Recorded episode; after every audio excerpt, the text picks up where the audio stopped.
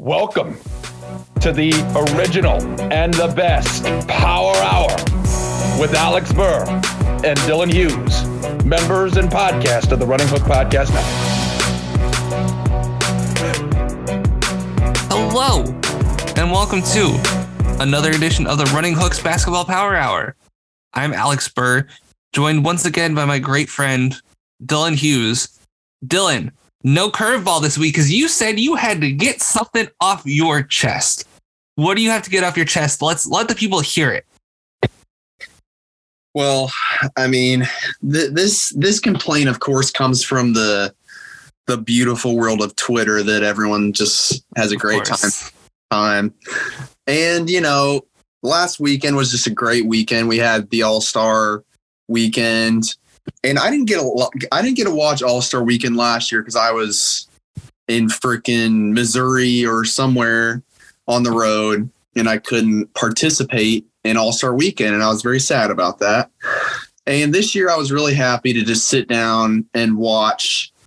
You know, just, I, I was watching everything. I was watching the celebrity game on Friday night. I was watching the kind of weird skills competition they did and everything was great. You know, we had a white boy show out at the dunk contest. It was just a great weekend. And of course, people on Twitter are, you know, complaining about it being Salt Lake City because there's three cities in this country that everyone cares about. And if if there's things that are not there, it sucks. And I'm just sick of it, okay? Because the Salt Lake City hate turned into Indianapolis hate, of course, because it's going to be here next year. And anyone, you know, that likes basketball and isn't just a complete asshole comes to Indianapolis and they have a good time. It may be a little bit cold. It might be a little bit boring, depending on where you're coming from, but it's just a nice time. Okay. And this is what All Star Weekend is about. It's about having a nice time, just kind of debriefing from the season, just chilling out, watching some fun stuff, hanging out with friends. If, if you're at the event, you know, and there's people on Twitter. Of course, most of them are from like LA that cover the league.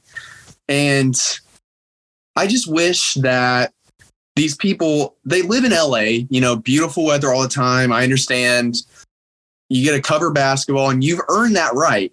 But like, I wish people would be a little bit more humble when it comes to stuff like this, complaining about where they have to go to cover the All Star game or to watch it.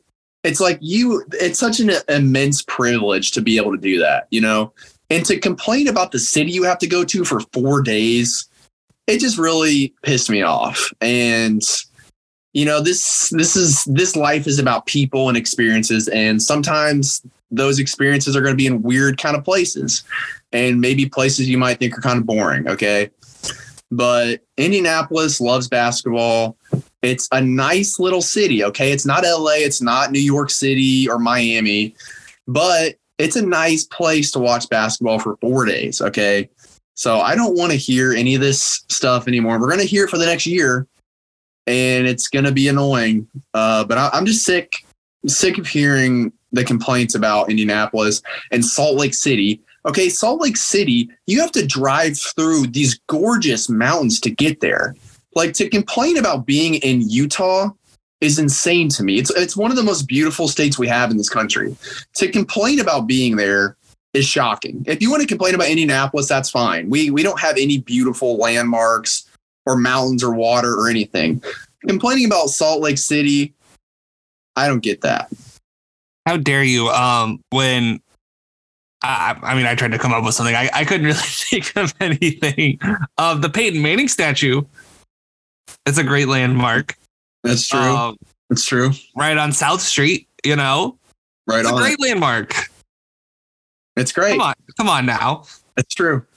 I forgot um, Trying to think what else. Um, Monument Circle. Now, is there anything to do on Monument Circle at like 1 a.m.? No. But you know, it, it's there. It's a cool place. It's a hey, roundabout. By the way, I was just on Georgia Street last night uh, at Helium Comedy Club watching Dusty Slay. Shout out. Uh, Georgia Street, which is like the street, you know, you can walk from Conseco, or I'm gonna say Conseco, God, Bankers Life Fieldhouse. I walk. You can walk from Bankers Life Fieldhouse right down Georgia Street, and there's all kinds of fun bars. Uh, you got the comedy club. You know, like it's a fun area to be. Okay, it may not be like Hollywood Boulevard. It's not miles long of of fun stuff, but there's fun stuff going on all the time. Okay, you can have a good time in Indianapolis. You just have to not be a piece of shit. So don't be a piece of shit. That's my advice. While you're there, um, free advertising. Shout out my guys at Subito, S U B I T O. Um, this, this is obviously next year, but if you're listening to this, best sandwiches in town, bar none, right downtown. Go check them out. Especially like if you're waking up in the morning, maybe had a little too much to drink. They're nice. They're hot. They're greasy. Love Subito. Um, Dylan, you know, you saw I went on vacation. I have not put out an episode since the morning of the trade deadline. I recorded that. Um, at about I recorded a monologue at about 8 p.m. I want to say the Lakers, Jazz, Tim Timberwolves trade had went down. I think the Josh Hart Cam Reddish trade had just went down. So I had covered that. Um, couple hours later, I'm sure you remember this. Some guy was tr- a, a really big trade happened. Of course, I'm talking about Jakob Poeltl to the back to the, to the Toronto Raptors. I'm having a great time here, folks. Um, but first, we got to talk about some injury news because we have missed a lot. It's a lot happens when you're gone for a couple weeks. So I think we got to start in Chicago. Probably the most depressing news of the season. Lonzo Ball is has been ruled out for the rest of the year. Hasn't sniffed the court this season. Hasn't sniffed the court since the middle of last season. Um, I don't know when he hasn't. Dylan, he's not even like jumping yet. I think we should be pretty concerned about Lonzo because, you know, we all like kind of attributed Luol and Joakim Noah to Thibs, But this is the third like catastrophic injury the Bulls training staff has had in the last 10 years. At what point, if you're a star player, would you just say, I'm not touching the Bulls with a 10 foot pole? Yeah, I mean it's it's definitely a weird thing. And Zach LaVine has has been relatively okay, which is, you know, a good sign. He's had injuries in his past. Um, but I don't know, man. This Lonzo thing is sad because when him and DeMar went there to join LaVine, it just seemed like it was going to be a really fun trio to watch. And it seemed like they kind of had everything covered. You know, you got a little bit of defense, you got a little bit of passing, you got some shooting, you got shot making. Like there's a lot there. No, none of those guys are perfect, but they all are really good at like two or three things. And you combine all that together, you know, and they could have had a really good team. And taking Lonzo out of the mix, you know, hurts the team. But for him personally, I mean, is he just done? Like, is he ever going to be the player that that we saw? Like, he's not that old, you know.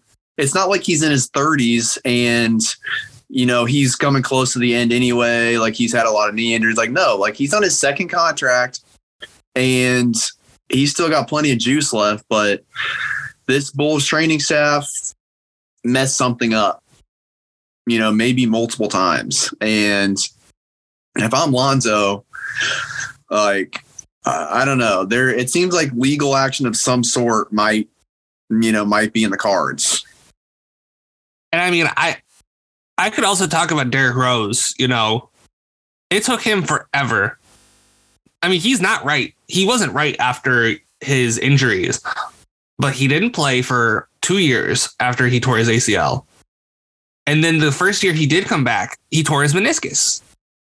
And this kind of thing has been a recurring thing with this team. Again, and Dylan, you know who my least favorite owner is in the whole league. You know the reason why I stopped being a Bulls fan. It is because Jerry Reinsdorf is a cheap ass. It, there's no other way around it. This man will not pay to have, he won't pay top dollar, right? Like the Suns say what you will about Robert Sarver. You can say a lot of bad things about Robert Sarver. They had a top notch training staff.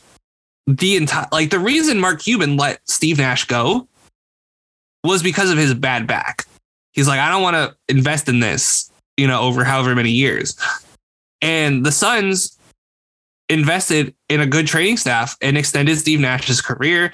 They kept Amar'e Stoudemire's knees from collapsing as soon as he left Phoenix. Dylan, Amar'e Stoudemire's career was pretty much done. He had what one great season outside of Phoenix and was done. Um, Grant Hill's career was like saved. He wasn't ever the player he was in Detroit, but I mean, he was resurrected as a player. And Dylan, I'm sure you would agree with this.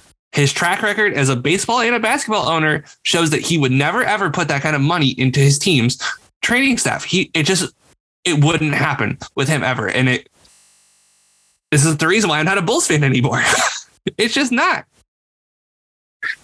Yeah, I mean, there there are just very clearly some teams that they're they look at their team as more of a business than a team trying to win.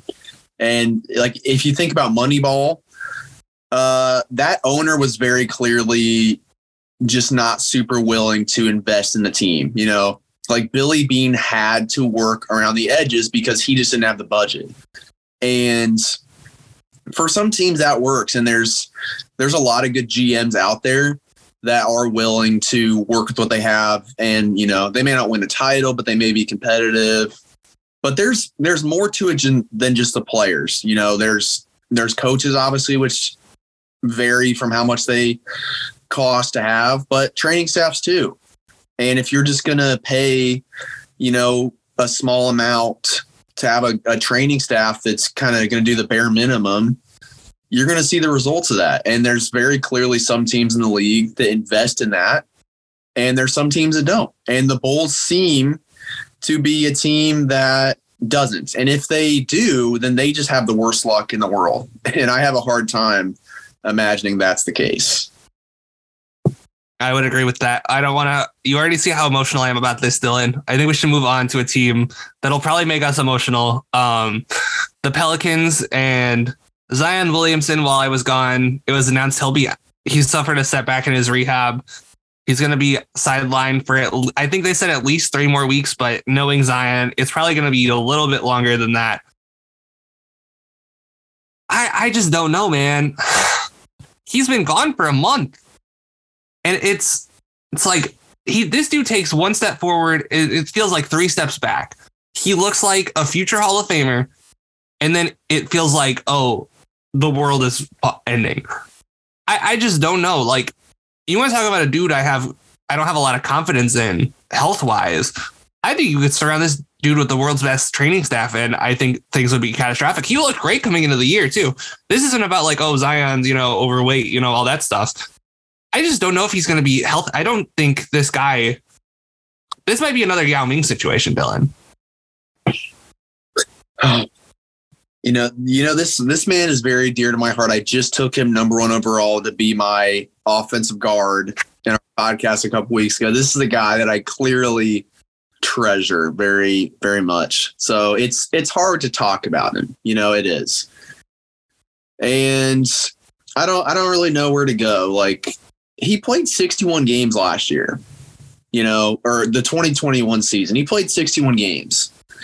And if he could do that every year, we'd be we wouldn't be having this conversation. But you know, the first year was tough, and right now, and I mean, last season he didn't play. You know, so it's it is worrisome. And from a money perspective, you know, like how can the Pelicans not invest in this guy just because when he is out there, it's just insane. I mean, he is literally my favorite player to watch in this league. He is just for his size, like the way he moves and, and jumps, it, it's just I've never seen it. And maybe there's guys that have been like that, and I just haven't really watched them enough. But I just haven't seen a guy like this. And when he's not out there, it's just devastating. And the Pelicans have built like a solid team, but they're still 500. You know, like they have, they've got McCollum, they've got Ingram, they've got some good players on the edges.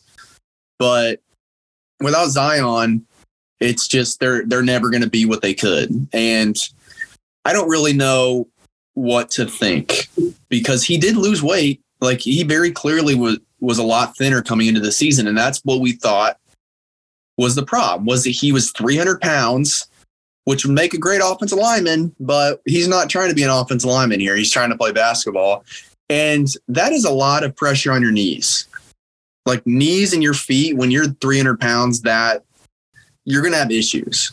And that's why these big guys always have so many feet problems because they just got a lot of weight on that on those feet. And Zion is is a bigger guy in a different way.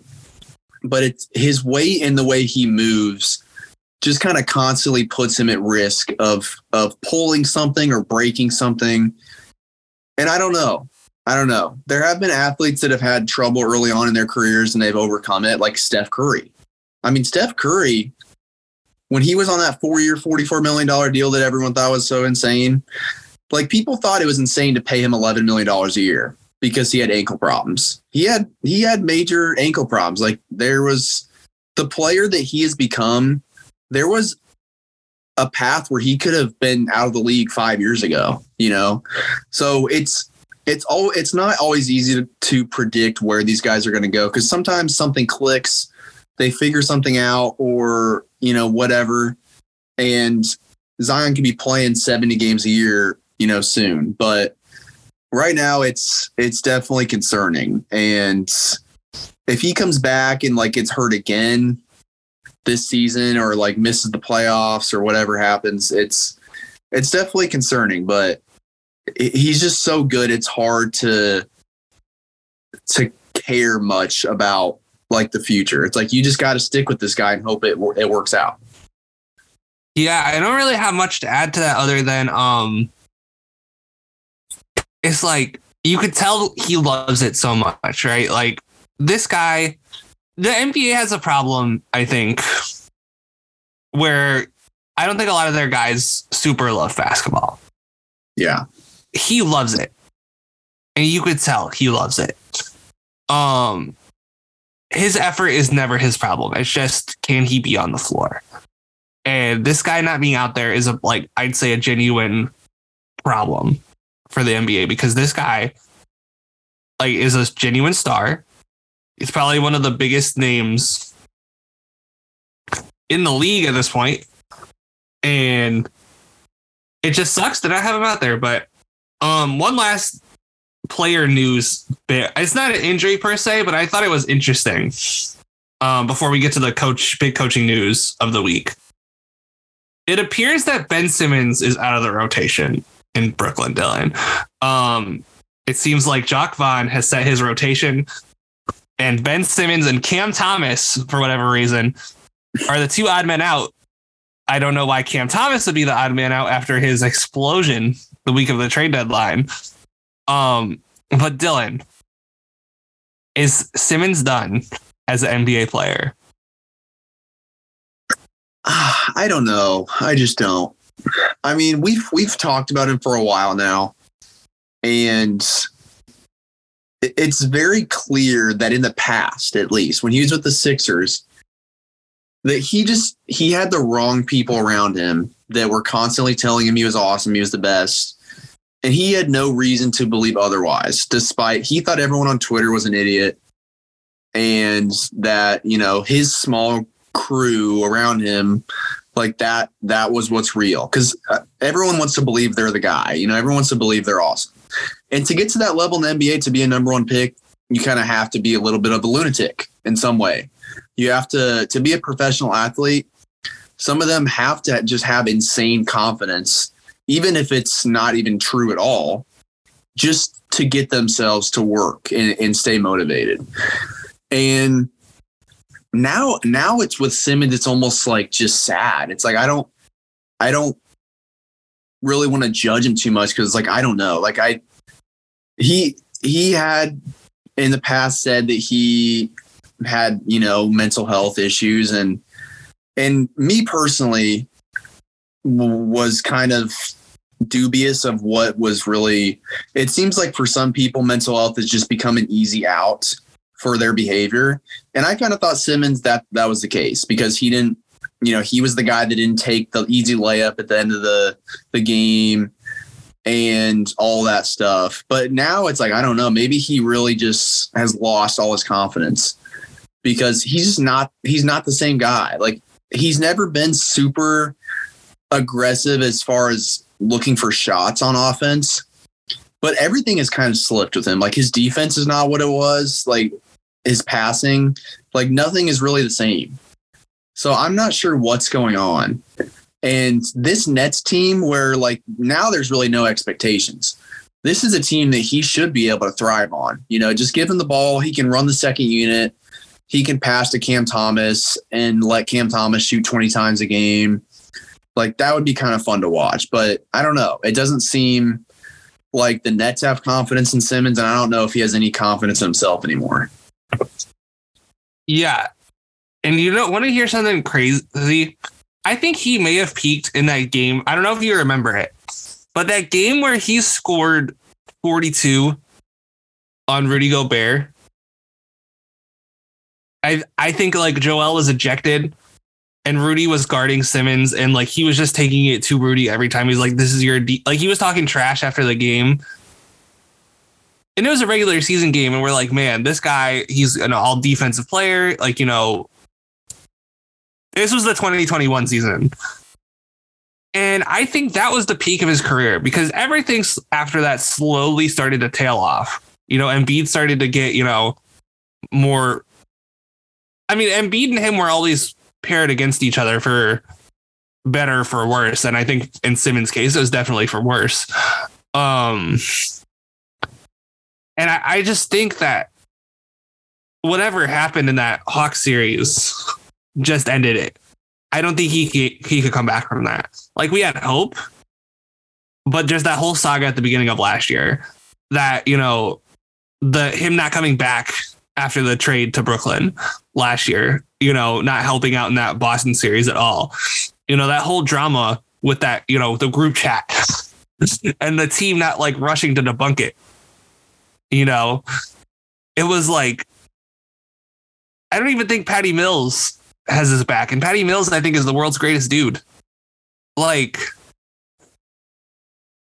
it's it's really depressing. And I don't envy the Nets because he has two more years and I think 70 million left on his contract after this year.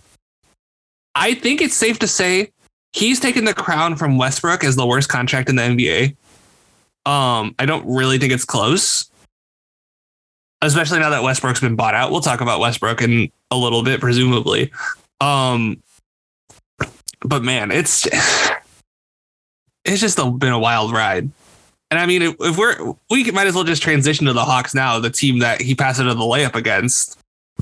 Fired Nate McMillan this week unceremoniously, and today rumors popped up I mean, Joe Prunty was appointed the interim coach, but I don't think that much matters because he'll get like maybe two more games as interim coach before Utah Jazz legend Quin Snyder will probably be appointed as the next head coach of the Atlanta Hawks. So, Dylan, you had a lot of experience with Nate in Indiana here. Um, where do you think it went wrong for him? Do you think it was a lot of Trae? Just what are your whole thoughts on this? Let's just call it a fiasco because it's a it's been a fiasco in Atlanta this year. Yeah, I don't I don't know. I go back and forth on on Nate because the teams he coached in Indiana were good teams. But it seemed like the players like he kind of lost the locker room. And the reason that Nate took over for Lloyd Pierce was because Lloyd Pierce lost the locker room in Atlanta. And as soon as Nate took over, I mean, that team got hot, really hot. And it seemed like Trae was more in check. Like it wasn't just, it wasn't, when it was Lloyd Pierce, it was a Harden style system. The problem for the Hawks was that Trae Young was not even close to as good as James Harden was in Houston. So even though they had pretty good players around Trae, it just wasn't it wasn't going to work out that way. And it seemed like the balance of power kind of shifted when Nate got in there. Nate's the old school guy that is, you know, he's going to be more defense oriented. He's going to his offensive scheme is not necessarily super crazy, but you know, it, it gets the job done. It's going to get you to the playoffs. And I don't know this year really where it went wrong. I mean, I it kind of like they made a roster shakeup getting Murray. You know, they traded a lot for Murray, and I I liked that trade. I thought it made a lot of sense to have a, a really awesome defensive player next to Trae, and I thought it would take some of the pressure off of Trae. And I mean, it just seems like everyone on that team this year, except maybe like DeAndre Hunter, has just kind of taken a step back from where they've been in the past. So I don't know if there's really one person you can blame, but I do have suspicions about Trae Young because his his dad on Twitter the other day tweeted about how Trae's younger brother is, you know, really he's a better passer and taller than Trae was at this age. But I don't know if I want him pursuing basketball because of what his brother deals with. And it's like, what what is his brother dealing with? Is there something I'm missing here? Is the is the Hawks organization just like the Washington Commanders, where it's just an untenable like environment? Or is Trae Young just an insane person that thinks everyone's out to get him and he hates everyone? Like, is that is that what's going on? Because I don't I don't know. I don't there's not an answer right now maybe there will eventually be some story that some you know espn writer does that exposes everything but i don't know. It's is Trae young a guy that should not be a franchise leader because he just doesn't have the mentality for it? Or is the hawks organization a disaster that's not been revealed yet? It it seems like it's one of those things and maybe it's both at the same time but it's hard to see. And i think when quin snyder gets in there that's a guy that's not going to mess around. If Trae Young is like that, he's going to, Quin Snyder might push to trade him. I don't know if the Hawks would want to do that. But if there's problems, Quin Snyder's not going to go in there and just deal with it. He's going to figure something out. So I think the rest of this season and then the off season is going to tell us a lot. Not only where the team is going, but maybe where it's coming from and where some of those problems lie. So that was you gave me a lot to work with there. Um my inclination is always it's a little bit of column A, a little bit of column B.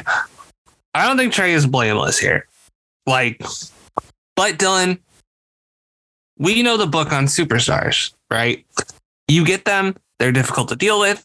More often than not, they'll get their fair share of coaches fired, whatever. You know, it's the cost of doing business when you have a guy of that caliber. I'm not like, yeah, it's bad but Lloyd Pierce was, I mean, no one's been inkling like, oh my gosh, I need Lloyd Pierce so bad since he's been fired. Like, have you heard his name on like the rumor block once since he's been fired?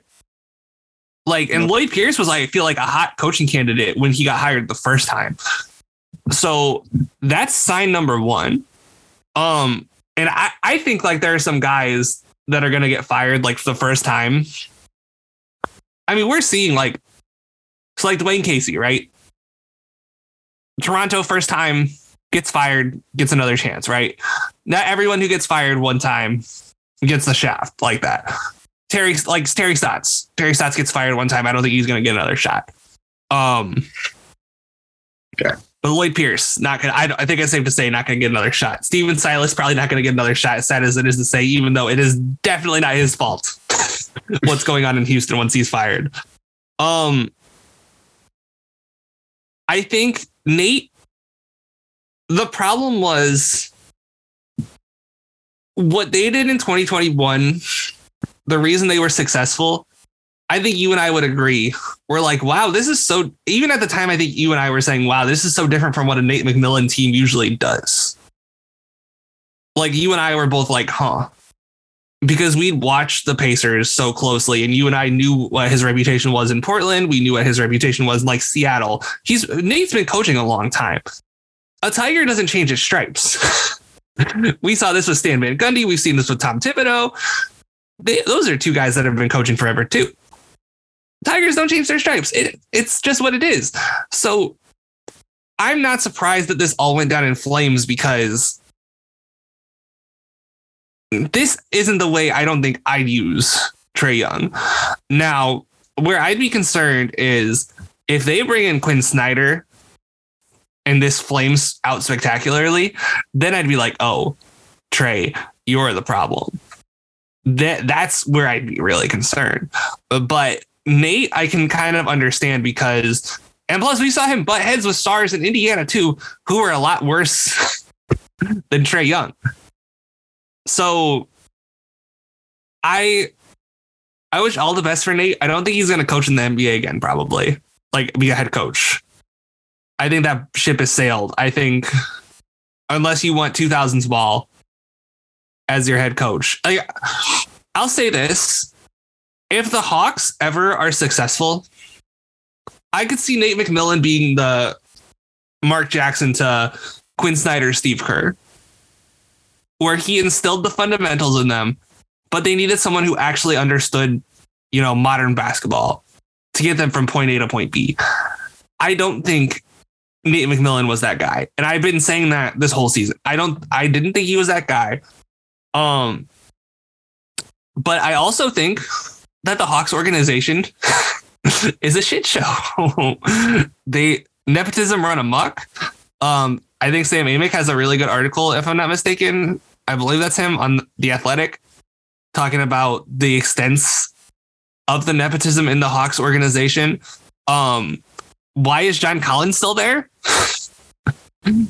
I I can't believe he's been in trade rumors. I think since the day he was drafted. I this team is an utter disaster, which is why I think that's the reason I'm giving Trae the benefit of the doubt right now. If this was Kyrie, he doesn't get that benefit of the doubt. Like, let's just be honest here. But Trae, I, I think Trae, the with the way the Hawks are, just everything going on around him, I will give him the benefit of the doubt now. But if it doesn't work with Quin, I think then I will be concerned. Just me personally.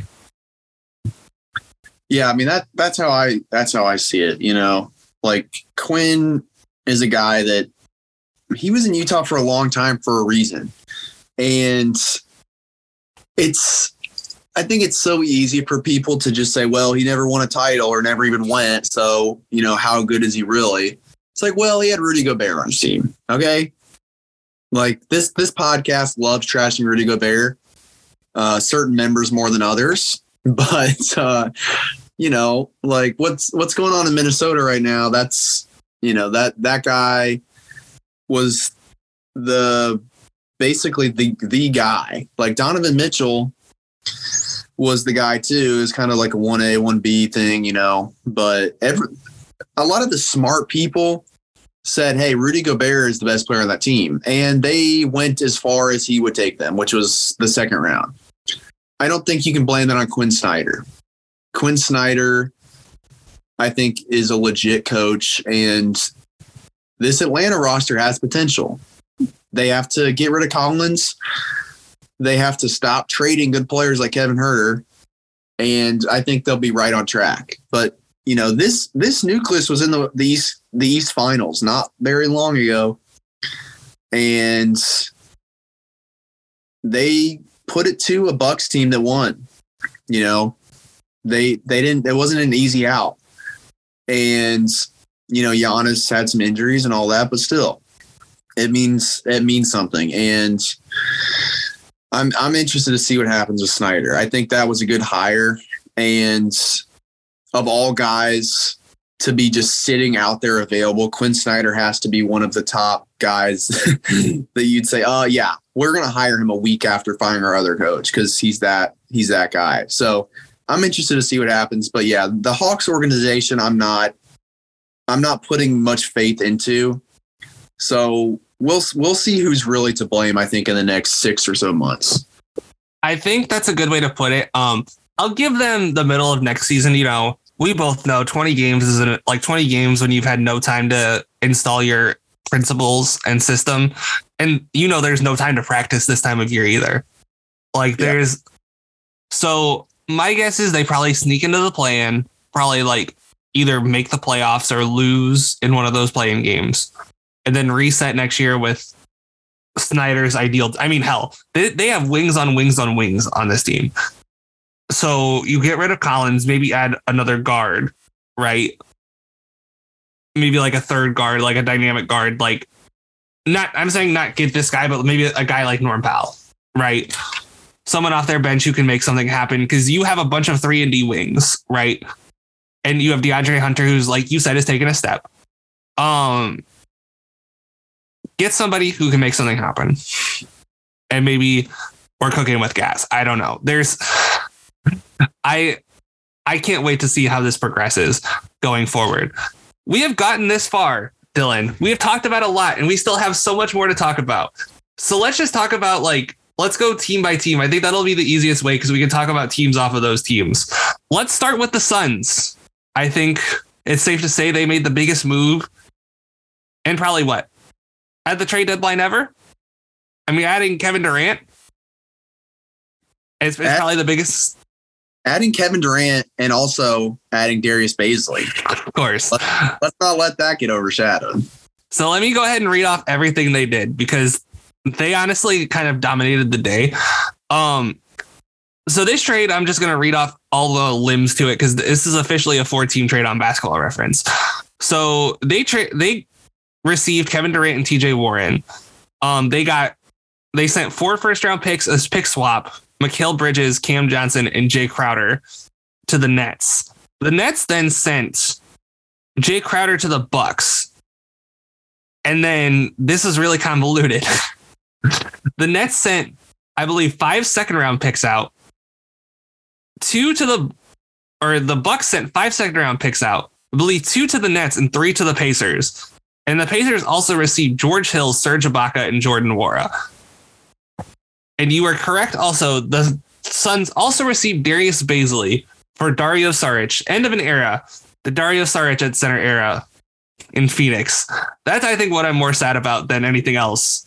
Yeah, for the Suns this week. Um, but Dylan, the Suns totally redid their team. They also um added Terrence Ross in the buyout market after he was bought out by the Magic. Um, this team is they're going for it. I don't think there's really any other way to put it. Getting Kevin Durant. First of all, when you saw this trade, were you up when this trade happened? I was up. I was up. I was uh the good thing about being home is that I basically have nothing to do, which means that I stay up till 5 a.m. pretty much every night. Uh, it's worked out pretty well, and it it helped me catch this trade. And uh, yeah, I mean, it was it was shocking, but like everyone thought he might get traded there in the offseason too. So it wasn't like it was completely out of nowhere. Like I think Kawhi to the Raptors was kind of like, whoa, like wow, that's you know, like everyone was talking about some other teams that he might go to, and maybe the Raptors were mentioned, but after the Kyrie trade, it, it was it seemed inevitable that Ky- that KD would go to, and maybe it would have been the off season, but but yeah, I think the Suns kind of looked at it like, well, if we don't do something now, then Chris Paul is just gonna not help us win a title.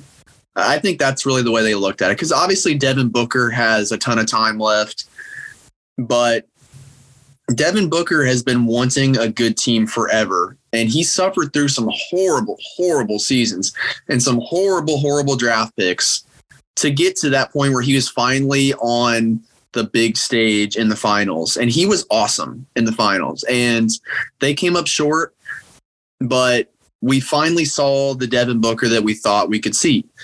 And, you know, ever since then it's it just hasn't been the same. You know, they didn't make it back last year and and Chris Paul's getting older. He's getting older. And I think the Suns said, you know what?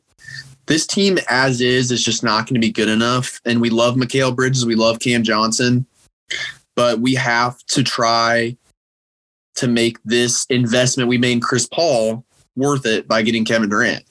And hey, if you look at if you look at some of the the superstar trades we've had recently, the Kevin Durant, the package they gave up for Kevin Durant wasn't actually that terrible.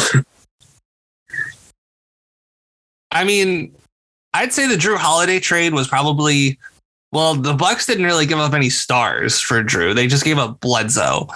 Um, I'm trying What to think of the, the Shai Gilgeous-Alexander trade where he went to the Thunder. I think that's by far the biggest haul ever. yeah, that was What? insane. But the Clippers or the Thunder had the Clippers over a barrel. the Suns didn't have the Nets over a barrel in the same way. And so they didn't weren't able to or I- I should say the Nets didn't have the Suns over the barrel in the same way. So they weren't able to get as much. Although maybe they like Bridges more than Ayton, which I think is being shown as a consistent th- theme through the whole league is that the, the league just doesn't like Ayton that much. Yeah. Um I I think I would rather have Bridges and Bridges did explode in one of his first games with Brooklyn for 45 points to knock off the Heat in a game that was massive for Eastern Conference playoff implications potentially. Um but yeah, 3 and D wings aren't like, oh my gosh, what a haul for I think you could argue the Jazz got more for Gobert than the Nets did for I, I I don't think I'd actually say that because I thought they'd get more for their guys than what they ended up getting.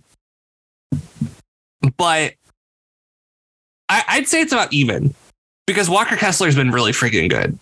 Walker Kessler's been almost this year has been probably as good as Rudy Gobert, which is saying something and not what you wanted to say. Um I listen, the question is just the injuries. KD hasn't played a fully healthy season since I don't know when. I think it's been since he was since 2017 18. I, I don't think he's been fully healthy for a whole season since then. Um, that would be my only concern. Now he was pretty healthy in 2021 when he lifted the Bucks or he pushed the Bucks to the seventh game in the second round. But I Dylan, you have to make this trade thinking you're one of the like you're the top team in the West now, right? Like you can't make this trade thinking anything else, right? Like I, I'm not crazy saying that. Yeah. I mean, I, I think that's that's what they thought. And I I don't know, like looking at this at the standings right now. I mean, I feel like you have to say Denver's the favorite. Is that because they're leading second place Grizzlies by six games? Maybe a part of it. I, that's like probably one of the larger gaps you'll see from first to second place. But I mean, a healthy Nuggets team, like we've been we've been looking at this team for years. Ever since the bubble when they made the West Finals, we've been we've been looking at at this team, and they just haven't been healthy since, and they're finally healthy. So, outside of them, though, it's it's shaky. You know, the Clippers are looking really good right now, but will they stay healthy? Do they have a consistent point guard? Mavericks, you know, we saw last year they pushed the envelope and they got Kyrie now, but who knows? Everyone else, I don't know. The Kings are third for God's sakes. You know, like this this West is not your older brother's Western Conference. I, I think the Suns getting KD, it it probably vaults them up to that top tier. And you know, I'm not going to say it locks them into the West Finals, but it's if they're healthy, I mean they're pretty much there. This isn't the Western Conference when of like when Harden and Curry were going at it in the conference finals when Chris Paul got hurt and you know that series 2017-18 Western Conference. That was probably the last year of like true Western Conference supremacy, I'd say. Yeah. Um because since then I'd I'd argue it's been pretty I'd say at least it's been even. This year is the year where it's finally taken over. I'd still say the Bucks and the Celtics, two best teams in the league. And by the Yeah. way, real quick, because I don't think we're gonna spend too much time talking about Jay Crowder to the Bucks. Um, I mean that fit exactly what they needed, like a glove. I mean, I couldn't have come up with a better pickup if I tried for them. They just needed a guy with size at that four spot. Next to Giannis if they wanted to go small. And now they have that small ball option. Like they had, except I think Jay Crowder is better than, well, I mean, right now he's better. I prefer Jay Crowder at that spot than PJ Tucker. At least he's going to shoot it every time he gets it.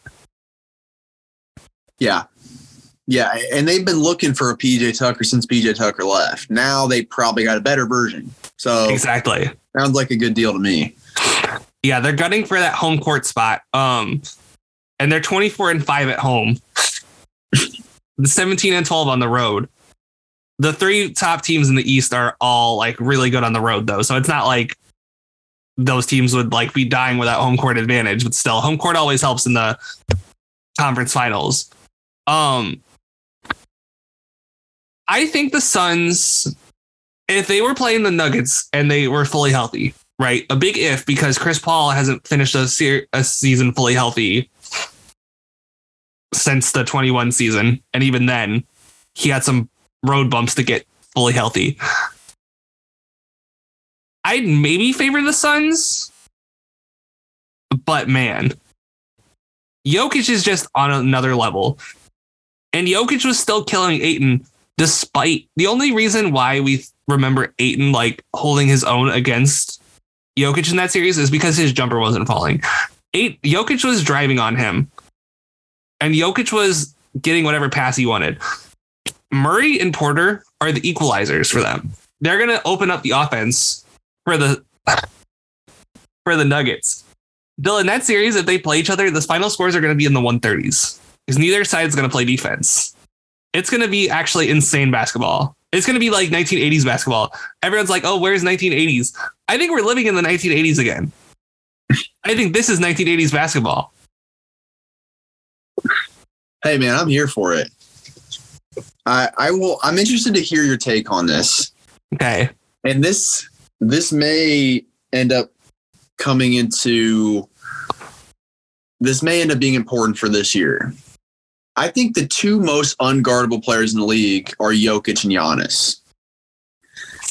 So when you look at it like that, it feels like those are the two teams that should meet in the finals and it's not always that simple you know like you need you need three really awesome players on a team to have a shot. To get there you need help around those three guys too.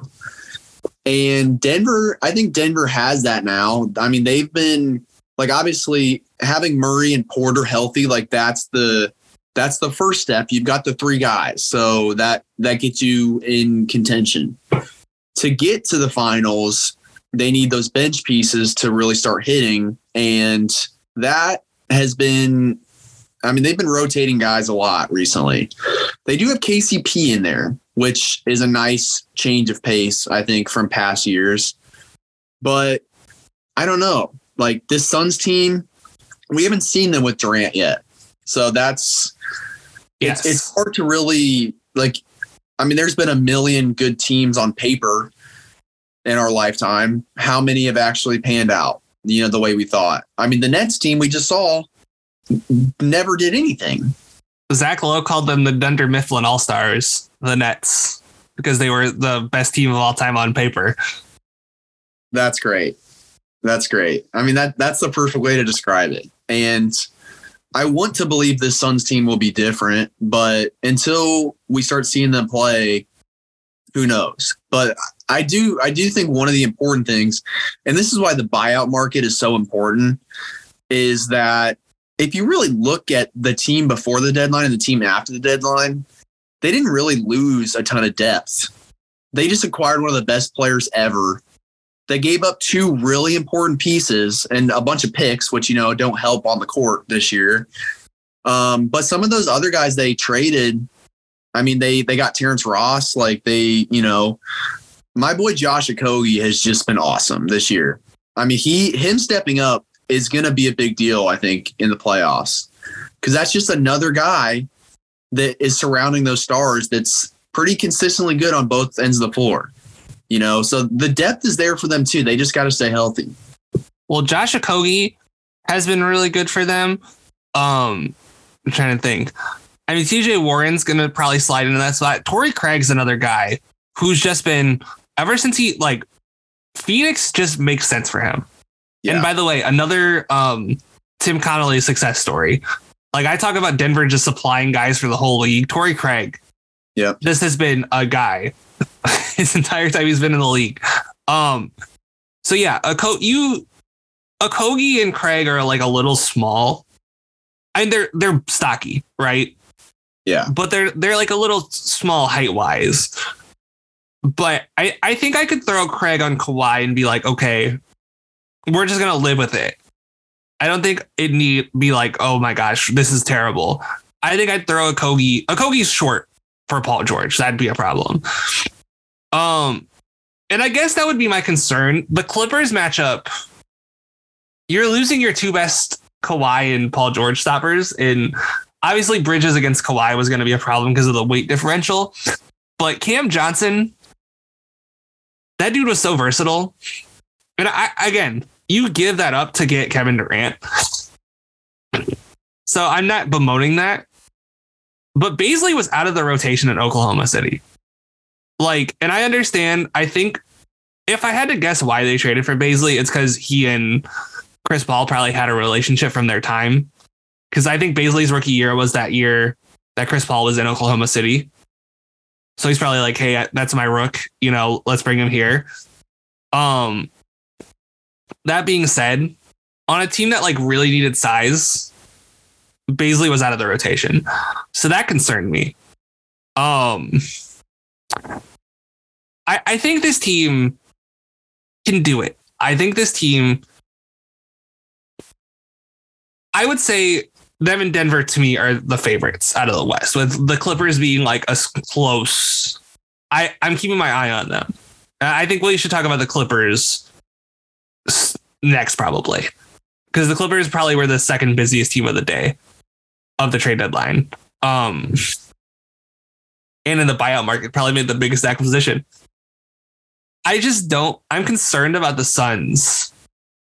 The defense, because you have an all-time unstoppable offensive team, right? KD and Book by themselves are going to get you probably 65 points a game. I would say. Like not like they're not going to combine for 65 points a game, but any given game, those guys will get you 65 points a game. Ayton's going to get you 15 at the minimum. So you're you're marked down for 80 automatic points. Chris Paul will probably get you 10 plus seven assists. So let's just say you're at 95. You're playing the Nuggets. The Nuggets are probably going to get to 120 on you. How are you going to get that other 25? I, I, guess that's my question. And I, I think they can do it. I'm not putting it out of the question. It's, again, like you said, a bunch of other guys have to be awesome. And I don't doubt their ability to be awesome. But I wish they upgraded the Cam Payne spot. Uh, we've been saying that, I think, for actual years now. I think since they were in the bubble, I think we've been saying that. Um, I, I don't know. Where on your confidence ranking, one through 10, how confident are you that they make the conference finals? Uh, Take seeding out of it because right now they're the fifth seed, but there's a chance they rise. They're only a couple games behind Sacramento. They're only two games behind Sacramento. So let's just take seeding out of it. How confident are you they make the conference finals? I'm probably gonna say like a seven, and I I do think the Clippers are the one team that I'm looking at, and I'm fascinated to see what happens with the Russell Westbrook edition, which you know this could be a good transition to that whole thing. People may forget that Paul George's best season ever was when he was playing with Russell Westbrook. And that is that's the thing I've always tried to hang on to with Westbrook. He constantly gets shit on, and most of the time it's for good reason. The Lakers made a horrible trade getting him. Everyone knew from the jump that that was not going to work out. And guess what? It didn't work out. But that dude creates shots. He creates shots. He causes havoc. And if he's not making stupid decisions, which I think he's gotten better in recent years about putting up dumb shots and things like that, he's he'll still take a shot at the end of the clock that you're like, well, you maybe should have passed that to someone else. But I'm interested to see the impact he has because I mean, this has been a revolving door for the Clippers at point guard ever since Chris Paul was traded. Like Pat Bev was just not good enough on offense. You know, Who's a member of the Bulls now, by the way. yes, very fitting for him to be there. Um, and I actually think he had a chance of of going to the Clippers again. I think that was a, uh, a possibility, but he chose the Bulls. Um, but you know, Reggie Jackson was really good um, at times, and and they ended up shipping him out, and it's just been a revolving door. And and that having Paul George and Kawhi, like they don't need an awesome point guard, but I think having one would change the dynamic of that team. And I'm I'm just fascinated to see what Westbrook does. And I'm not drinking the Westbrook Kool-Aid. Like my days of that are long gone. But I think to assume that he's only going to have a negative impact on this team is a little short-sighted because again, he's an awesome shot creator. He draws a ton of offense or defensive attention and there's going to be a lot of wide open Paul George threes. And I take I'll take wide open Paul George threes more often than not. And having Norm Powell out there too, who is just a straight line driver to the rim, like there's going to be a lot going on for this Clippers team. And it could be horrible, but it also could be horrible for defenses, you know. So I don't I don't want to shoe in the Suns to the West Finals because we've seen this Clippers team kind of come out of nowhere in the past and just dominate the playoffs. And Well- they almost they almost went to the finals a couple years ago. So let, let's just see what happens with them.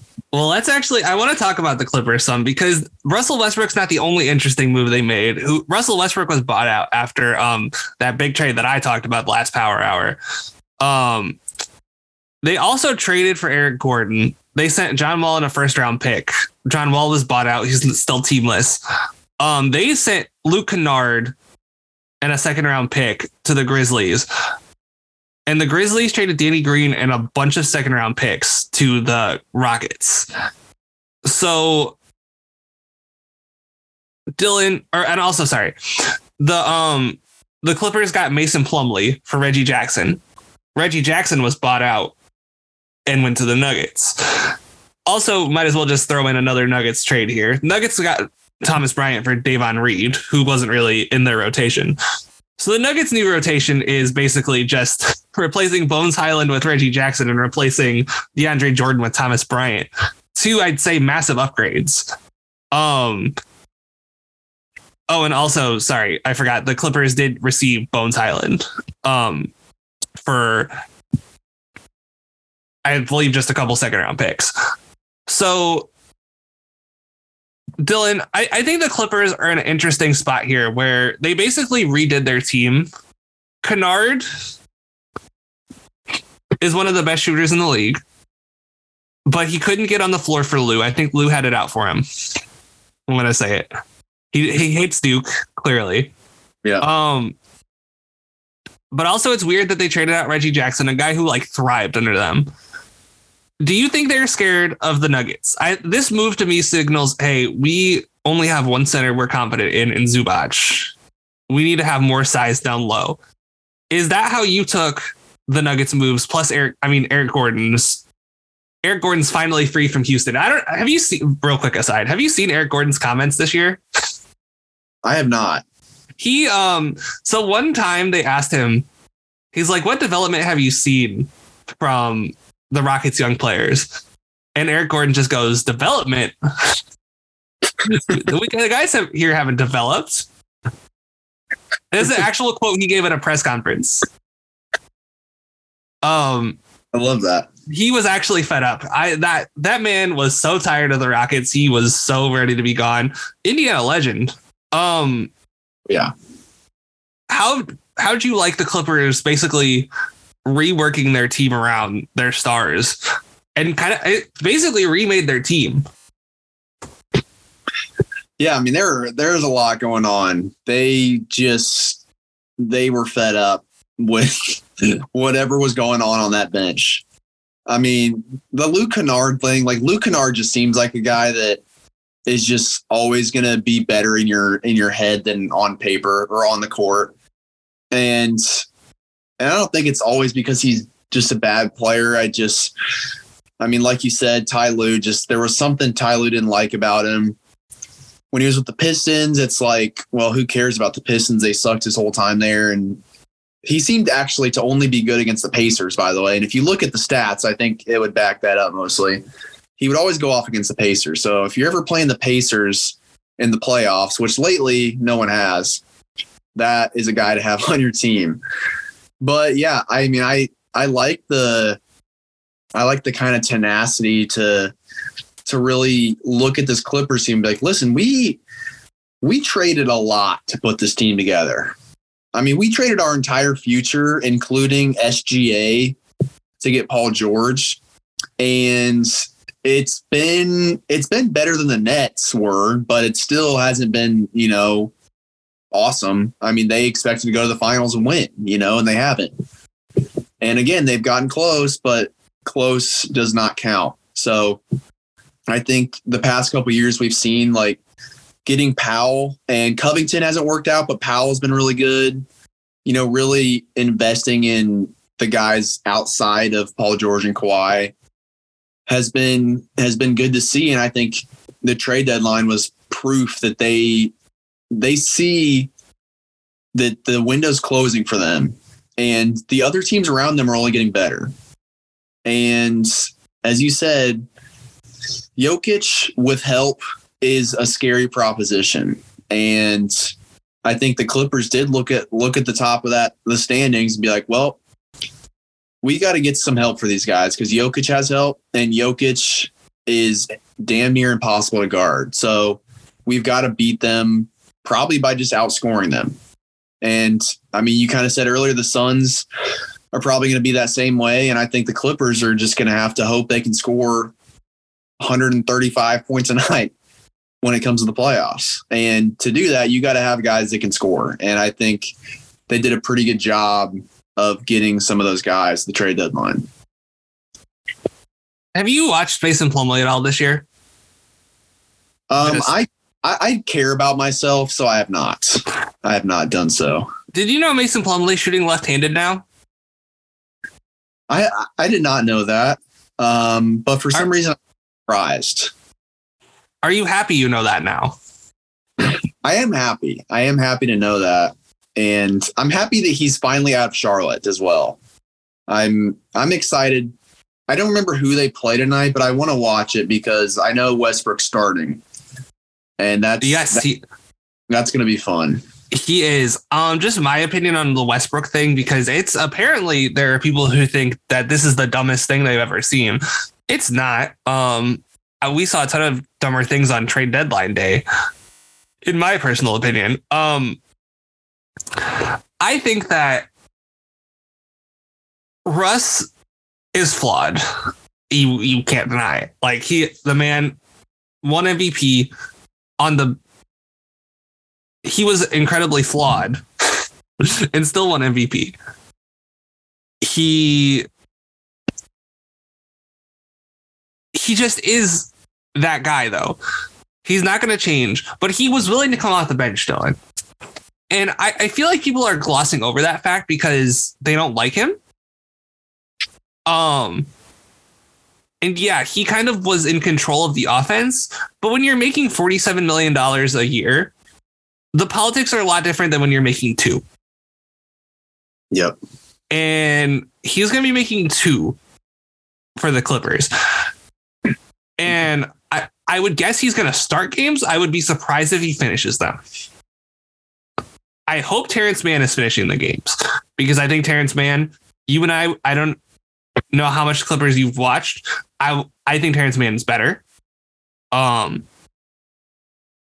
I'm I wish Terrence Mann was still starting. I understand why you maybe want to start Russ, appease your stars, maybe, and be like, hey, you know, he's to start and maybe play 20 minutes a game. and then Terrence Mann will play the majority of the minutes. I hope that's the case. Um, you got to fit Bones Hyland in there somehow. I think the man's not happy about his minutes. By the way, there was a story in Denver where they made him fly home coach. Um, Yikes. yeah. So I don't know what that dude's getting up to, but he must be pretty wild. Must be having a good time. Um, I think that if I had to say, I think the Russ thing, I would bet on it going more favorably than unfavorably. Because if it goes bad, the consequences aren't going to be as bad as it wasn't for the Lakers. It just isn't because you don't have as much money invested. And Eric Gordon played with Russ. Paul George played with Russ. You have a couple of guys who played with Russ. I'm I'm sure there's more that I'm not thinking of. Um Kawhi is going to benefit from playing with Russ. You know, I would say starting him also. him and Zubac is going to be an adventure because you're going to have two non-shooters out there. I'd play him exclusively in small ball lineups. That would be my other suggestion.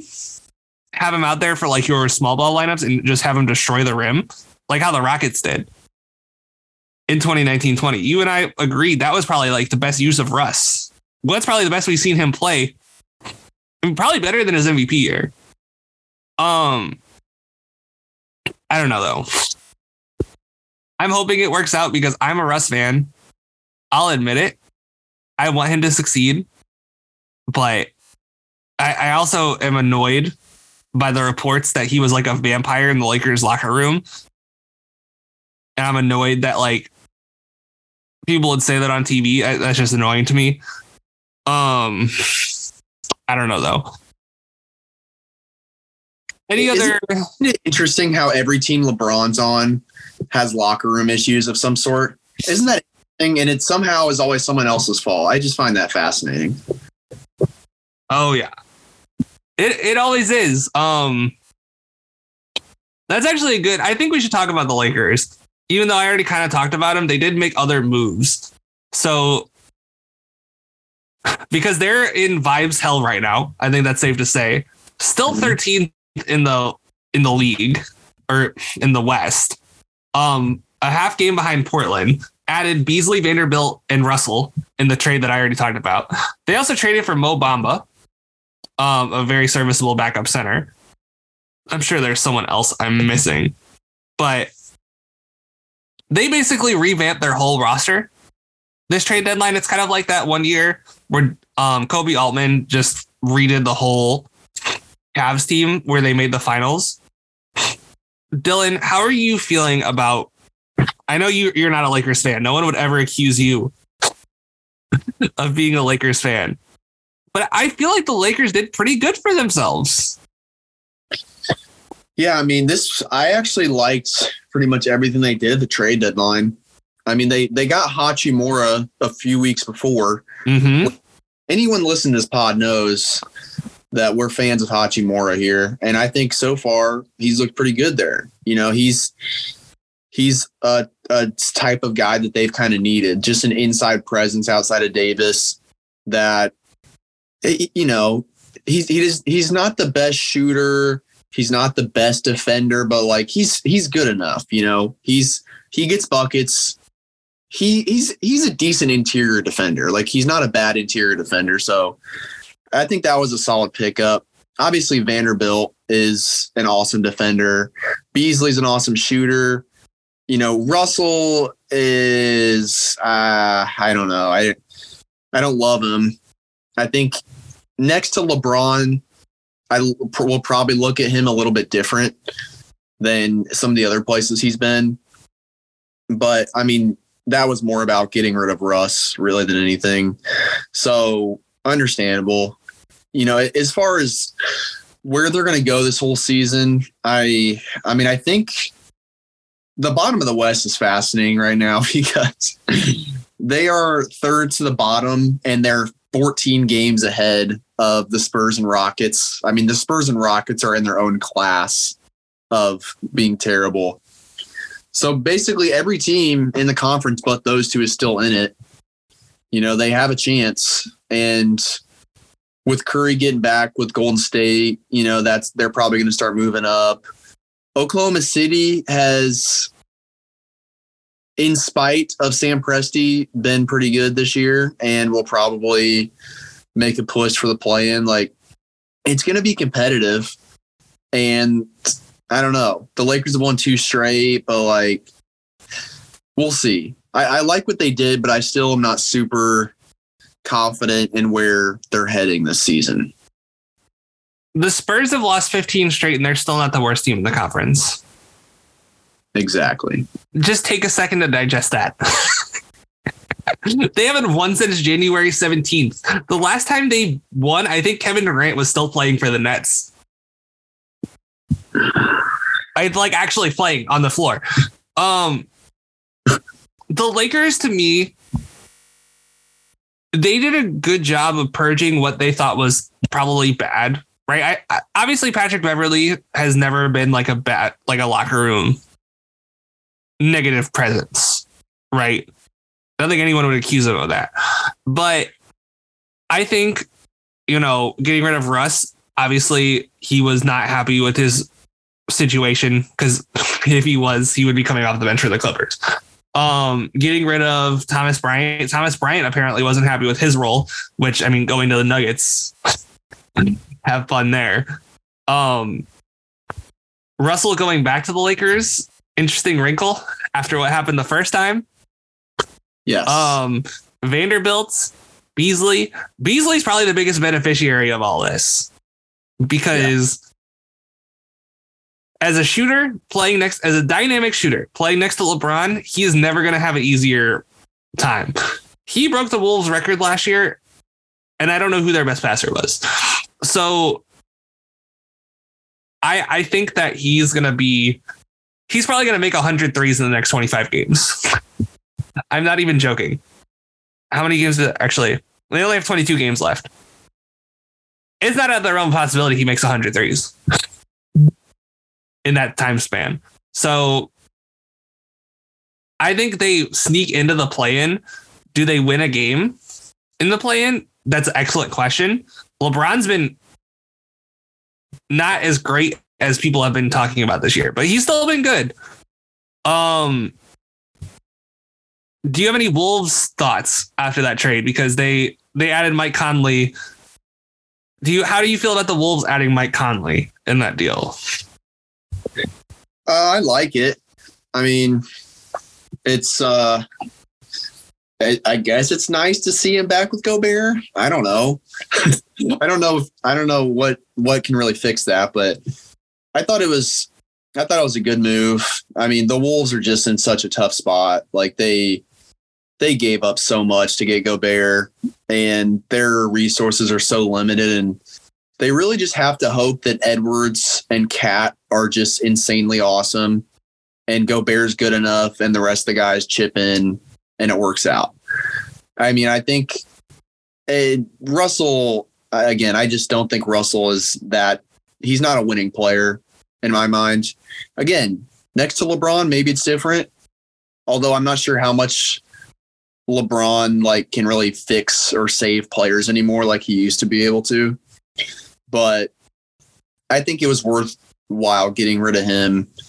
And Conley, you know, he's definitely getting close to the end, but he's still a solid guy. He's still a good guy to have in the locker room. So, I mean, they're damn near a lock to like get to the play in. And I don't know if they turn things around, they even have a chance to just be solidified in the playoffs. So we'll see what happens. I think it was definitely a worthwhile move, but uh, my confidence in them is is waning as well.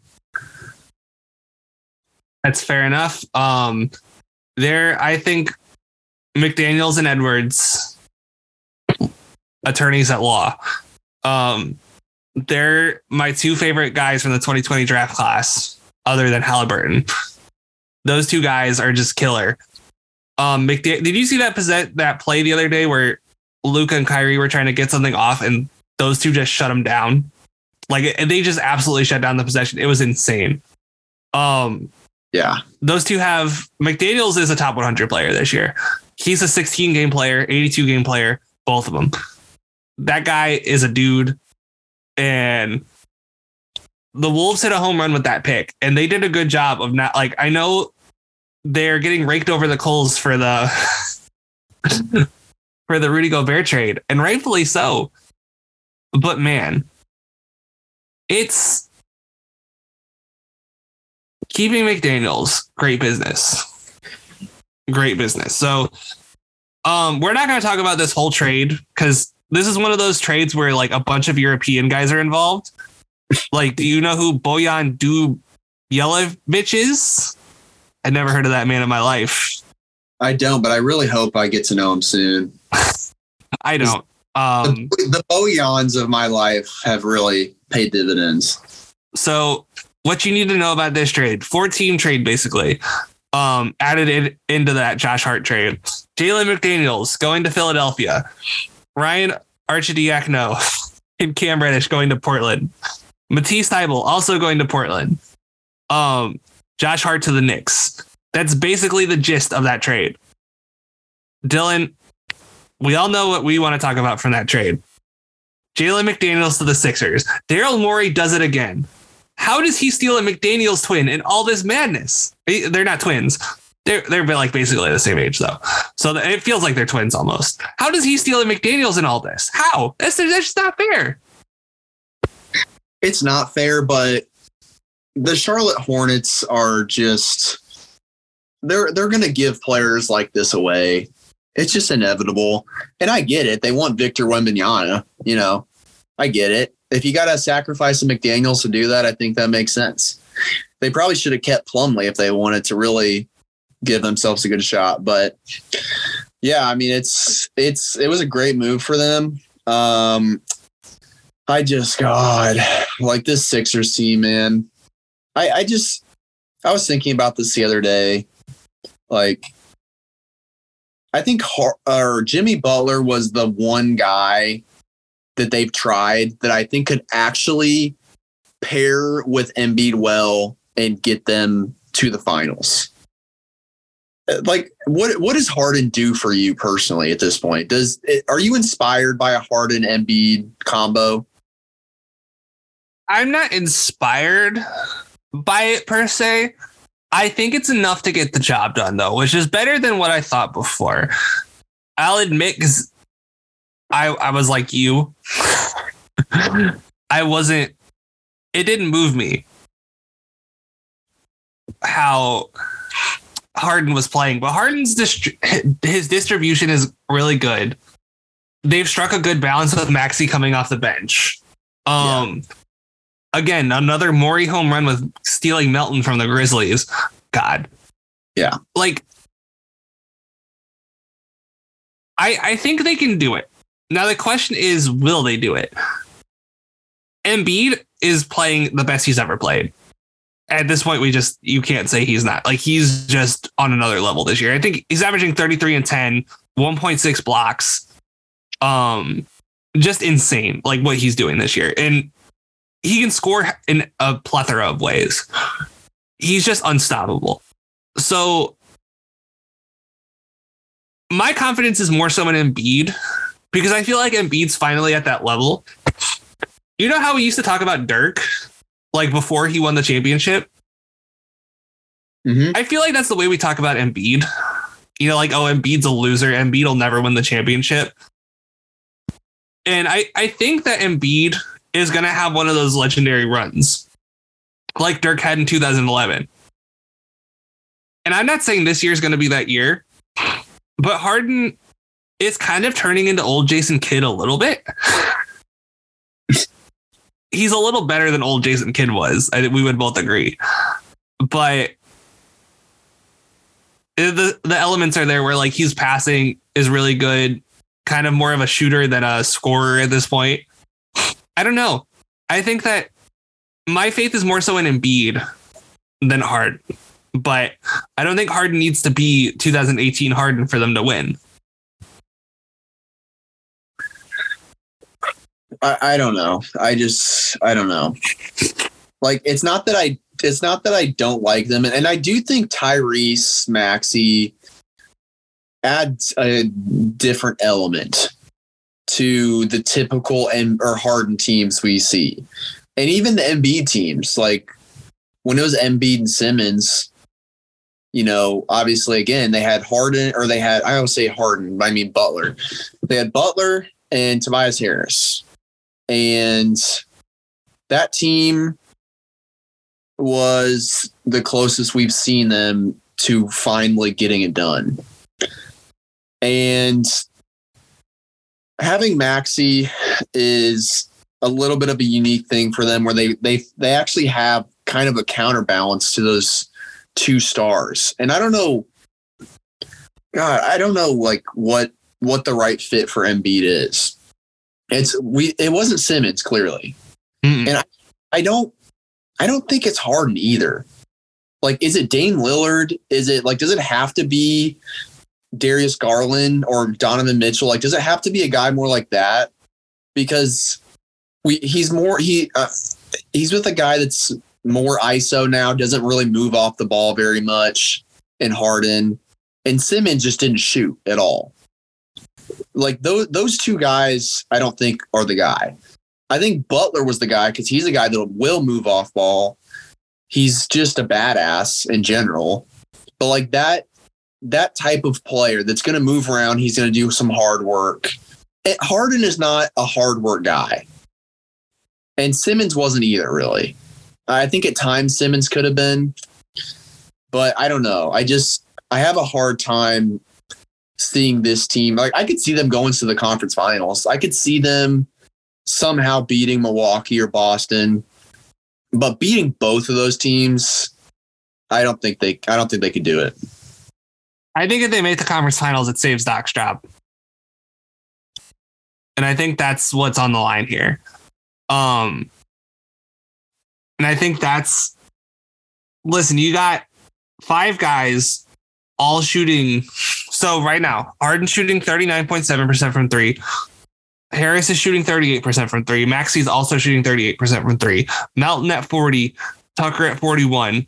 Shake Milton, um, huge jump in his three point percentage, 38% from three. He's having kind of a breakout year this year. Um, George Niang shooting 41% from three. I, I think this is kind of the method, you know, just surround him with shooters, have two guys who off of Embiid who can make stuff happen with the ball.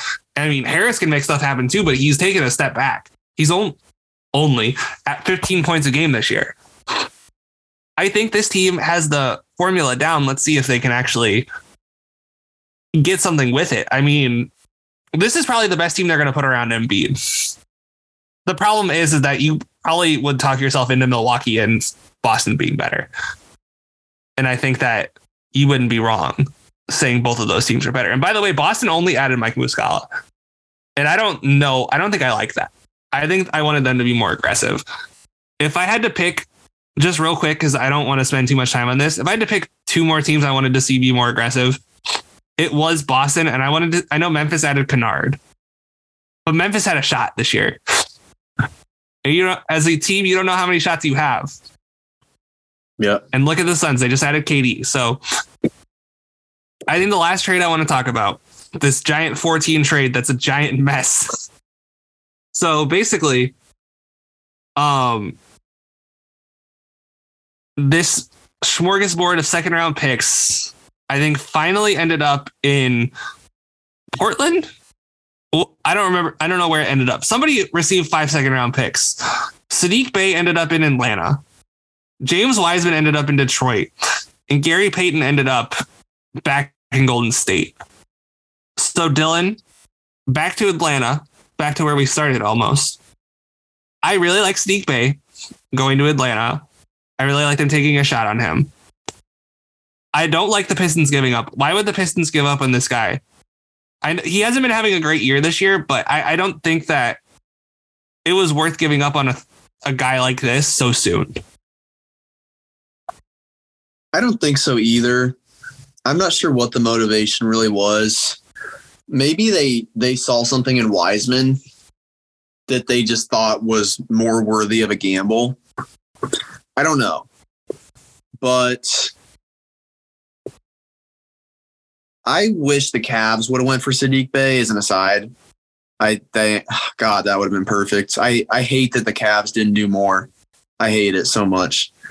But you know, we'll have to live with that. But I don't know. The Pistons are are they're a weird team because you know Cade is obviously done for the year, and that has it seemed like they were kind of interested maybe pushing the play in. I mean, trading for Bogdanovich, like they got rid of Jerami Grant, which I don't think necessarily was a signal that they were trying to suck. I mean, they're trying to cash out on a good asset, I think. And they did that, and then they get Bogdanovich. It's like, well, why get Bogdanovich if you want to suck? Bogdanovich is a good player on every team he's on, you know, and he's played on a lot of playoff teams. I think I think actually every team he's played on has been a playoff team. I'd have to look at that, but he's been on a lot of playoff teams. So they I mean, Cade going out was a huge hit, obviously. And who who really knows what their plan is? Do they just want to take a shot on Wiseman because he was a top, you know, pick in the draft and see what happens, even though they already have a good center right now, a good young center? And do they just want to maybe draft a forward next year? I, I don't know. I don't know what the idea behind that was, but for some reason they saw Saddiq Bey as at his peak already. and maybe they thought Wiseman had more upside. I'm not quite sure what the decision was there, but there's weird stuff that happens. So, well, Wiseman gets a new chance, a new lease on life. That was a terrible situation for him from the start. I'll just be honest. Golden State. And that year was a weird draft year, 2020. Um, the Wolves nailed the first pick in Edwards. And the Warriors totally whiffed on the second pick. The the Hornets got the third pick. Right. And then the Bulls, you could uh, you could say the Bulls got the fourth pick, right? And Patrick Williams. And then from five through 10, nothing but miss after miss. Miss, at, I think it was Okoro. A Congo was not a miss. I'll grant that. And Obi Toppin's probably not a miss either. But you have to go to Devin Vassell to find the next hit after that. And then obviously your guy, Tyrese Halliburton.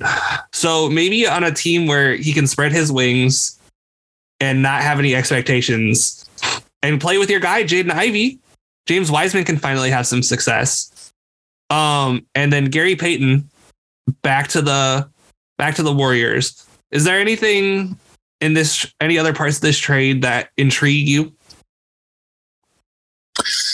I mean, Gary Payton is an awesome guy. You know, like that, he's definitely going to benefit this Warriors team more than Wiseman was. And it was a pretty costly thing for them to do instead of just re signing him, you know. But sometimes this stuff just happens where they hope it works out and they hope some young guys step up and fill the gap, and it just didn't happen. So it's going to be interesting to see how he plays whenever he comes back. It, it seems like the latest updates is that he is going to play this year. The the original rumblings made it seem like he was going to miss the season, and basically the Warriors were just screwed. they just made this trade for next year, which this team is not in a next year position because next year they may not have Draymond or Wiggins or someone. They're they're going to have to make some money decisions, but this is this is an interesting team to watch the rest of the way because they battled health. Obviously, they just won the finals kind of out of nowhere, which seems weird to say for a, a dynasty that they kind of won the finals out of nowhere, but they've just they've been in a weird position. I mean, they've had a bunch of high lottery picks in recent years and they come back, they build this team. Clay's been out, you know, they they win the finals and now they're kind of back to to middling and, and Curry's been battling injuries. So I'm fascinated to watch them the rest of the way. I don't want to count them out after last year. You know, we we talked about all these West contenders all day. I don't I don't necessarily consider them a top contender, but again, they surprised us last year, so I don't want to want to count them out. Yeah, and just real quick, um, Mavs. How do you feel about the Mavs you don't have to give me like a whole spiel, but like how you think the Mavs could actually make the conference finals? How you feeling about the Mavs' chances just in general? I definitely think they have a chance. I think people were overthinking the Kyrie thing. And I'm I'm very willing to be wrong on Kyrie. I'm very willing to. But we've seen this dude. We've seen him over and over be awesome. And he was kind of on his own. He was on his own in Boston, and it probably was. It didn't work out because of that. The Nets, like those, the mix of personalities there never really made sense. Like talent wise, it seemed cool that KD and Kyrie are going to play together, but there was just a lot of weird stuff going on there. It's not super shocking that that didn't work out. I don't want to ever count out Kyrie on the floor. If he's going to play, that dude is one of the best scorers in the league. He's one of the most efficient scorers. He's gotten much better in recent years as a passer and a defender. Like that is a guy we're trading for, especially for this Mavs team that every single year, me and you question where are the Mavs going to go? How can they save this? And I'm pretty sure we did that earlier this season too. We did. How, how can the the Mavs save this? And the last time we had that discussion, they made the conference finals that same year, you know? So I don't want to count them out at all. They, they have enough depth around those, around Luka and Kyrie where I think they can make it work. So I don't know. I'm not, I'm not going to predict that they make the conference finals. I still think, you know, as I said earlier, it's going to be either two of the Clippers, Suns, and Nuggets, most likely. But if they squeezed in there, I wouldn't be shocked. Fair enough. Um, just some moves that we didn't. I don't want to discuss, but I feel like we have to mention. Um, the Spurs did trade for jo- or the Spurs did trade for Devonte Graham. They sent. I don't know why I tra- phrased it that way. The Pelicans traded for Josh Richardson, sent Devonte Graham to the Spurs. Um, Danny Green goes to the Cavs in the buyout market. Kevin Love goes to the Heat in the buyout market. He appears he's starting for the Heat and an ultimate shocker. Um, our guy Frank Jackson signed to the Jazz for a 10 day contract. I just thought we I'd highlight that because you and I both like Frank Jackson. Um, an utterly wild time in the NBA right now. I believe Will Barton's still a free agent. We got a lot of a lot of craziness happening in the NBA right now. Dylan, you're about to go embark on a long tour. This is probably going to be your last Power Hour appearance for a little while. Tell the people what you got coming up for your band. Yeah, man, we're the next two months are going to be very busy. We're this upcoming month, we're going to go to Mississippi. We're going to New Orleans. We're going to Texas. We are going to Colorado. And then we're going out east uh, in in April. We're going to be pretty much all up and down the East Coast. We're going to be in like Ohio and Alex's favorite state, Ohio. I'm sure he'll, he's going to us there. We're going to be in Kansas City. We're going to be in Des Moines, I think. I mean, we're going to be kind of all over the map um, over the next two months. And hey, uh, I believe the analytics say we do have some European listeners out there. Uh, maybe it may be like a few, only a few, but we're going to be in Europe June and July. So check out bigdamband.com to see where we're going to be at. We're going to be Germany, the UK, Italy, the Netherlands, uh, Spain. You know, we're hitting we're hitting a lot of places this year, so we're most likely going to be somewhere fairly close to you. Are you going to be wearing your Jason Kelce jersey in Kansas City? Um, I don't, I don't think so at the moment. Uh, I'm gonna have to debate on that. Um, I may wear my Skyy Moore jersey just out of respect, you know, for for the title there. So. You don't want to wear your, uh, you don't want to wear your um your Jalen Hurts jersey. Uh, I'm not sure. I, I'll, I'm really gonna have to think about it. But I, what I what I should wear is my Jerick McKinnon jersey because that dude won me my dynasty football fantasy football championship. He was a huge piece in getting me across that finish line. So shout out to Jerick McKinnon, man. Shout out to Jerick McKinnon. Young goat. Um, Young goat. I believe he's older than both of us. He's Um, yes. Make sure you're checking out the other offerings on the Running Hook Podcast Network. JD and I will be back next week. Um, I was gonna do some awards, like I was gonna tack on my awards for the season so far before this episode, but I think JD and I are just gonna tack that on before the next episode, and we're just gonna make that a little thing. Um, make sure you check out Linsanity basketball. They're gonna be switching to basketball now, college basketball. Dylan, Purdue, are they winning it all? Are they gonna Zach E taking them to the promised land? Listen, I don't want to get too depressed here, but Zach Edey is the best player that Purdue has had in my lifetime, and they have no other good players. You just had a top five pick last year. I know exactly. He's not he's not the best NBA prospect, but that dude. I mean, come on, that dude is unguardable, and unlike last year, he's not just tall. Like he's a good passer. He's got good touch.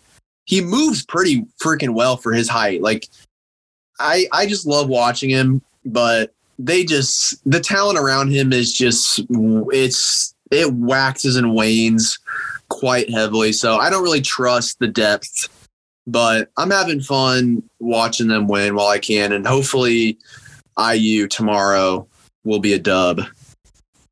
I hope for your sake, um, and I hope that Caleb Lynn's favorite team loses. Um, As all as always. Um, yeah, so make sure you check that out. Make sure you check out Circle City Cinema. The Oscars are in a couple of weeks. And you know, we're gonna have a lot of Oscars content around that. So you don't want to miss that. And also, Dylan, the final season of Succession. I'm ready. It, I- it's the worst time. As soon as I hit the road, it starts dropping. But I'm gonna I'm gonna have some fun binges coming up the next month or two. I know. As soon as you have free time, you're gonna have to watch Little Lord Fuckleroy. you know, Dylan, you can I'm happy that they're they're calling it quits. You know what I mean? Like a good show can't be ruined by being too long. It, or it shouldn't be. It can be very easily. So I'm glad that they they're choosing the artistic route here over the money route. I'm I'm happy about that. you can't make a Tomlet without breaking a few Gregs. That's all I'll say. That's right. um, I can just go with jokes from the show for days. Um, make sure you check out Circle City Cinema because I'm pretty sure we're going to be doing a Succession podcast. I'm not entirely sure though. I'll have to talk to Zach. Um, Dylan, thank you so much for joining me, Thank you. and thank you all so much for listening.